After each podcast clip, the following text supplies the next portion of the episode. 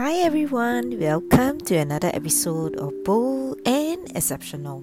This is Angela O, and today I'm going to talk about compartmentalizing your thoughts. During my recent training, I noticed one of the learners looking distracted. So I asked him what happened. He admitted he was distracted by some work stuff which he needed to settle quickly. I told him that we all have our sets of concerns, but we must learn to put aside so as to focus on whatever we are doing. We must take captive of our thoughts and compartmentalize them to deal with each thought at a proper time. I recognize we all have to juggle with a number of things at one time.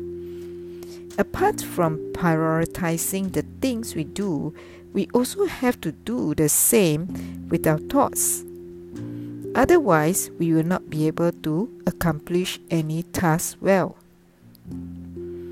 A person's professionalism will shine through when he or she is able to do her job well despite how he or she feels, or be it whether there are some family issues or work related problems at hand.